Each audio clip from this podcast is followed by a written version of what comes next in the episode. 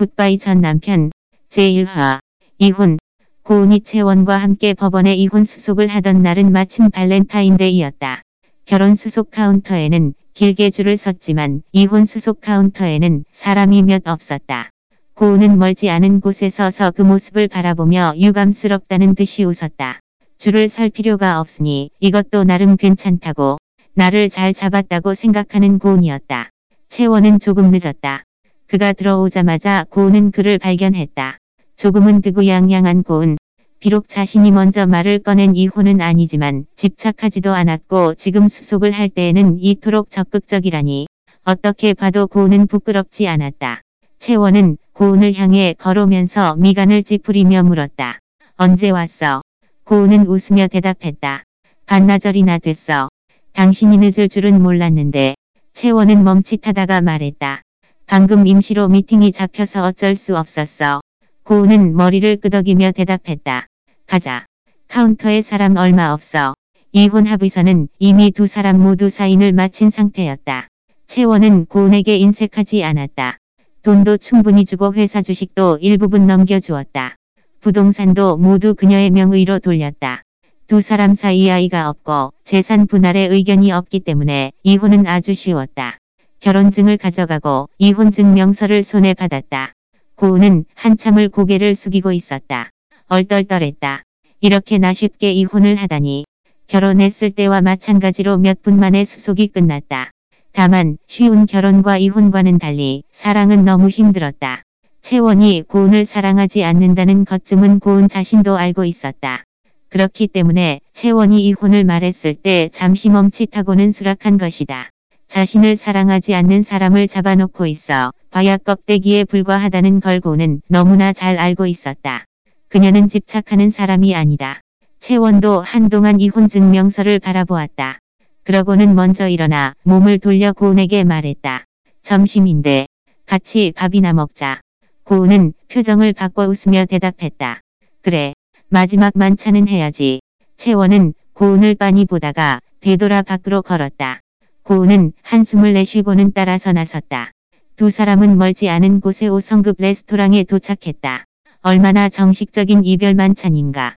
고은은 불편한 마음을 얼굴에 내비치진 못했지만 다른 방법은 있었다. 그녀는 메뉴를 받아들고는 가격표만 뚫어지게 보면서 말했다. 내가 사는 거지. 채원은 고개를 숙이고 담뱃갑에서 담배 한 개비를 꺼내며 말했다. 너한테 그렇게 많은 돈을 물려줬는데 이깟밥도 따져. 고은은 코웃음을 치며 말했다. 당연히 따져야지.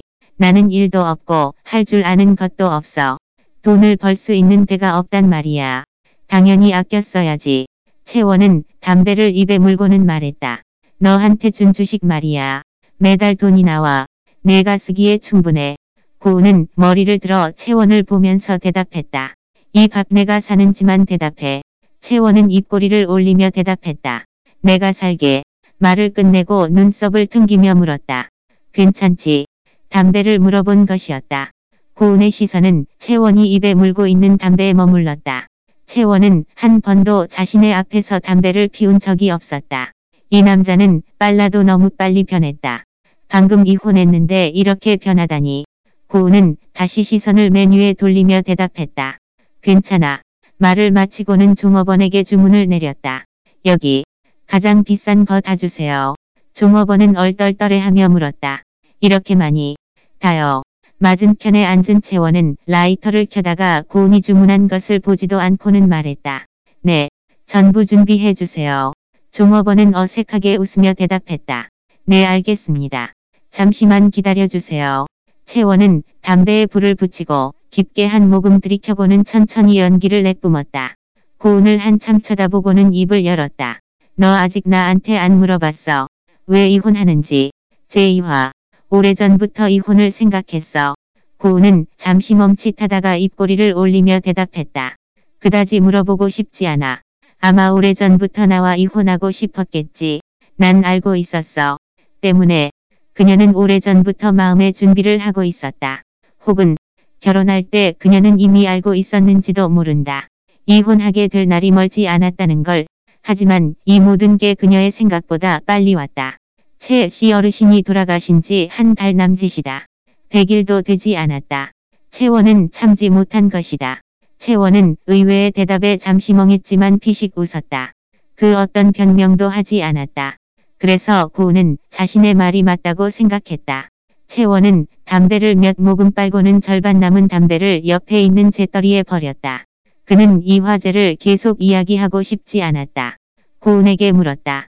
앞으로 어떻게 할 계획이야? 고은은 눈을 깜박이며 생각하다가 대답했다. 계획? 아직은 없어. 일단은 그냥 돌아다니고 싶어. 채원과의 이혼이 조금 두려운 건 사실이다. 채원에 이혼당한 부인은 많은 사람들의 연민과 비웃음을 사겠지. 그 중에도 그녀가 채원과 결혼한 원인. 그것은 확실히 하찮은 것이었다. 그래, 하찮은 것. 그녀는 액마기로 채씨 집안에 시집을 왔다. 채씨 어르신이 몸이 편찮으셨기에 채원을 압박하여 고은과 결혼을 강행했다. 고은의 기억에 채원은 내키지 않아 했다. 하지만 상황이 상황이다 보니 도덕과 정의 발목이 묶여 어쩔 수 없이 거절하지 못했다. 채원은 어쩔 수 없는 상황에서 고은과 결혼을 한 것이다. 하지만 사실이 증명해주듯이 액마기는 어처구니 없는 짓이었다. 고은이 채원과 결혼하고 나서 어르신의 기분은 많이 좋아졌지만 몸은 결코 호전의 기미가 보이지 않았다. 차일피 일미루기는 했지만 결국에는 돌아가셨다. 고은이 결혼하고 나서부터 이혼까지 1년도 채 되지 않는 시간이었다. 때문에 그녀는 남들이 자신을 어떤 표정과 눈빛으로 볼지 상상이 되었다. 어딘가로 피신해 있는 것이 더 나을 정도였다. 고은은 시선을 거두고 고개를 숙여 물컵을 바라보며 입을 열었다. 할아버지 100일 되는 날 나 다시 돌아올게. 채원은 무엇인가 생각하며 말했다. 앞으로 필요한 게 있으면 말해. 오상을 찾아도 돼. 그가 도와줄 거야. 오상은 채원의 비서로서 채원과 수년간 함께 일했다. 일적으로 혹은 가끔은 생활에서도 오상은 채원을 도왔다. 고은은 머리를 끄덕이며 거절하지 않았다. 그래, 나 그럼 뻔뻔해질게. 음식이 다 나오고 고은은 체면 차릴 것도 없이 먼저 먹었다. 그녀는 한마디도 하지 않았다. 사실 말할 것도 없었다. 1년도 안 되는 결혼 생활 중 두 사람은 몇 마디 대화를 하지도 않았다. 밤에 불을 끄고 침대 위에서 뒹구는 것 빼고는 별다른 소통이 없었다. 지금은 이혼까지 했으니 두 사람은 아예 소통할 거리가 없었다. 채원은 몇 입 먹지 않고 젓가락을 내려놓았다. 고우는 신경 쓰지 않고 자신의 배를 채웠다. 하지만 음식이 너무 많은 건 사실이다. 아까는 너무 충동적이었다. 고우는 절반도 채 먹지 못하고 배가 불렀다. 그녀는 의자에 기댄 채 배를 눌러 종업원을 불러서 테이블 위에 있는 음식들을 가리키면서 말했다. 이것들 다 포장해 주세요. 5성급 호텔인 만큼 다들 체면을 차리는 사람들이다. 먹고 남은 음식을 포장해 하는 사람은 거의 없다. 종업원은 또 한 번 얼떨떨했다. 채원이 옆에서 거들었다. 포장해 주세요. 종업원은 다시 한 번 어색하게 답했다. 네, 잠시만 기다려 주세요. 종업원이 포장을 준비하러 나갔을 때 채원은 고운을 뚫어지게 보았다. 고운은 불편했다. 왜? 내가 창피해. 채원은 풋 웃으며 대답 대신 물었다. 지금까지 못 물어본 게 있는데 너는 왜 나랑 결혼한 거야? 고은은 눈을 깜박이며 대답했다. 너 돈 많잖아. 채원이 뭐라고 말하기도 전에 고은이 말을 이었다. 하지만 나중에 알았는데 너보다 돈 많은 사람 많더라고. 채원은 눈썹을 튕기며 말했다. 그래서 흔쾌히 나랑 이혼한 거야. 고은은 웃을 뿐 아무런 대답을 하지 않았다. 종업원이 다가와 음식들을 포장했다. 고우는 포장된 음식들을 챙겨 채원과 함께 밖으로 나왔다. 채원은 일이 있다면서 고은에게 택시를 불러줬다. 고은은 차에 타고 창밖으로 채원에게 물었다. 너는? 채원은 미간을 찌푸리고 물었다. 뭐가? 고은이 물었다. 너는 나랑 왜 결혼했어? 채원은 고은을 보며 침착하게 말했다. 예뻐서. 고은이 웃기도 전에 말을 못했다. 하지만 알고 보니 너보다 예쁜 여자들은 많더라고. 제3화. 누구도 같이 없어. 채원은 말을 끝내고 고은을 한 번 쳐다보고는 몸을 돌려 떠났다. 고은은 어색하게 웃으며 속으로 채원이 너무 쪼잔하다고 생각했다. 조금도 지려고 하지 않다니. 고은은 집으로 돌아갔다. 채원이 고은에게 남겨준 집이었다. 요즘 줄곧 여기에서 지냈다. 고품격의 인테리어지만 많이 허전했다. 고은은 포장해온 음식을 냉장고에 넣고 침실로 갔다. 침대에 누워 이혼 증명서를 꺼내 들었다. 결혼 증명서의 사진 속 두 사람은 아무도 웃고 있지 않았다. 짜증이 섞인 표정이었다. 오늘 이혼 증명서 위에 그녀 혼자 찍은 사진엔 누구보다 환하게 미소를 짓고 있었다.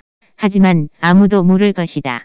그녀가 결혼할 때 얼마나 기뻤고 오늘 이혼할 때는 또 얼마나 아쉬웠는지 고은은 이혼 증명서를 얼굴에 덮었다. 빨개지는 눈시울을 증명서 아래에 감추고 이렇게 하면 자신조차 속일 수 있다는 듯이 고은은 오후까지 누워 있다가 일어났다. 핸드폰으로 오상에게 문자를 보냈다. 바쁘냐고 물은 문자의 오상은 바로 전화를 걸어왔다. 전화를 받자마자 오상은 물었다. 진짜 이혼했어요. 고은은 머리를 돌려 손에 들린 이혼 증명서를 보면서 대답했다. 네, 이혼했어요. 증명서가 아직 따끈따끈한거려. 찍어서 보여드릴까요? 됐네요. 오상은 한숨을 내쉬면서 말했다. 둘 사이에 별다른 문제도 없는데 왜 이혼한 거예요? 고은은 웃었다. 내가 하자고 한 게 아니에요. 당신 사장한테 물어보세요. 제가 그럴 담이 어디 있어요. 오상은 재빨리 대답했다. 채원은 평소에 잘 웃지도 않았다. 비록 둘이 알고 지낸 시간은 수년이지만 오상은 아직도 채원이 조금 무서웠다. 고은은 사모님으로서 채원과 동등한 지위지만 오상은 가끔 고은과 잡담하면서 장난도 치곤 했다. 그는 고은을 어려워하지도 않을 뿐더러 은근 먹이는 말도 하고는 했다. 고은은 한숨을 내쉬면서 말했다. 용건이 있어요. 당신 사장이 앞으로 무슨 일 있으면 당신을 찾으라고 했거든요. 이 문제는 오상의 전문이다. 그래요. 뭐든 괜찮으니 말해봐요. 고은은 답했다. 나가서 돌아보고 싶어요. 혹시 갈만한 곳 좀 찾아봐 줄래요? 티켓과 호텔도 예약해 주시고요. 빠르면 빠를수록 좋겠네요. 기간은 얼마든지 괜찮아요. 지금 나한테 시간과 돈이 넘치니까. 당신 사장이 나랑 이혼하기 위해 얼마나 많은 위자료를 줬는지 아마 모를 거려. 오상은 잠시 멈췄다가 물었다. 어디든 괜찮은 건가요? 당연히 물 좋고 미남들이 많은 곳이면 좋겠죠. 날 아무도 없는 야산에서 숙박하라고는 하지 않겠죠. 고은은 못마땅한 듯이 말했다. 오상은 웃으며 답했다. 알겠어요. 그럼 잘 찾아보고 예약해 둘게요. 고은은 그다지 유쾌하지 않았다. 용건을 끝내고 통화를 종료했다. 잠시 침대에 멍하니 있다가 일어났다. 점심을 너무 많이 먹은 탓인지 배가 고프지 않았다. 거실에 서서 남들은 이혼하고 나서 어떻게 마음속의 고민을 해결하는지 생각했다. 반나절이나 생각했지만 마땅히 생각나는 건 없었다. 그녀는 친인척들이 없었으며 지지해주는 이 하나 없었다. 고은은 조금 의기소침해서 핸드폰으로 지식인에 물었다. 들려오는 대답은 그야말로 가지각색이었다. 그 중에서 거나하게 취하는 것이 다른 어떤 황당한 것보다 현실성이 있었다. 비록 채원을 떠나 마음이 조금 괴로웠지만 타락할 정도는 아니었다. 아니, 그럴 가치가 없었다. 제4화, 취하다.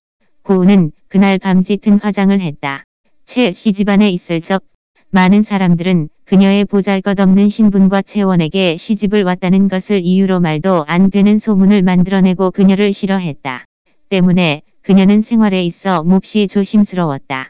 짙은 화장을 한 것만으로도 그녀는 자유를 다시 되찾은 기분이 들었다. 고은은 조금 섹시한 치마를 입고 거울 앞에서 자신을 보았다. 만족스러웠다. 택시를 잡고 시내에서 가장 큰 술집에 갔다. 술집은 너무 큰 나머지 건물 아래 위로 많은 구역이 나누어져 있었다. 공공구역에는 무대가 있었고 남녀가 모여 몸을 비비며 춤을 추고 있었다. 고우는 사방을 둘러보니 비즈니스 구역이 있었지만 거기는 가고 싶지 않았다. 비즈니스를 나누는 곳이기 때문에 따분하다고 생각됐다. 고우는 공공구역에서 빈자리를 찾아 찾았다. 종업원이 오고 고우는 맥주 두 병과 과일 안주를 주문했다. 소파 등받이에 몸을 기대고 술잔을 만지며 무대 위에서 몸을 흔들며 춤을 추고 있는 사람들을 구경했다. 조명이 화려했기 때문에 얼굴은 보이지 않았다. 하지만 그들은 신나 보였다. 고우는 잠시 후 웃었다. 자신은 그들보다 돈도 많은데 웃지 않을 이유는 없었다. 생각을 마치고 고우는 종업원을 부르고 간식 안주를 더 시켰다. 채원이 그녀에게 물려준 많은 돈과 주식도 매달 돈이 나온다고 하니 남은 인생 아무것도 안 하고도 마음껏 놀고 먹을 수 있었다. 고은이 맥주 한 병을 마셨을 때 누군가 헌팅을 해왔다. 워낙에 예쁜 데다 혼자서 왔으니 자연스럽게 눈에 띄었다. 그 남자는 고은의 맞은편에 앉아서 물었다. 혼자 왔어요. 고은은 눈을 가늘게 뜨고 상대방을 보았다. 캐주얼한 복장의 얼굴도 나름 괜찮았다. 고은은 여기에 놀러온 사람은 개방적으로 놀기 좋아한다는 것을 알고 있었다. 그녀는 대답 대신 술잔을 들고 단번에 담긴 술을 비웠다.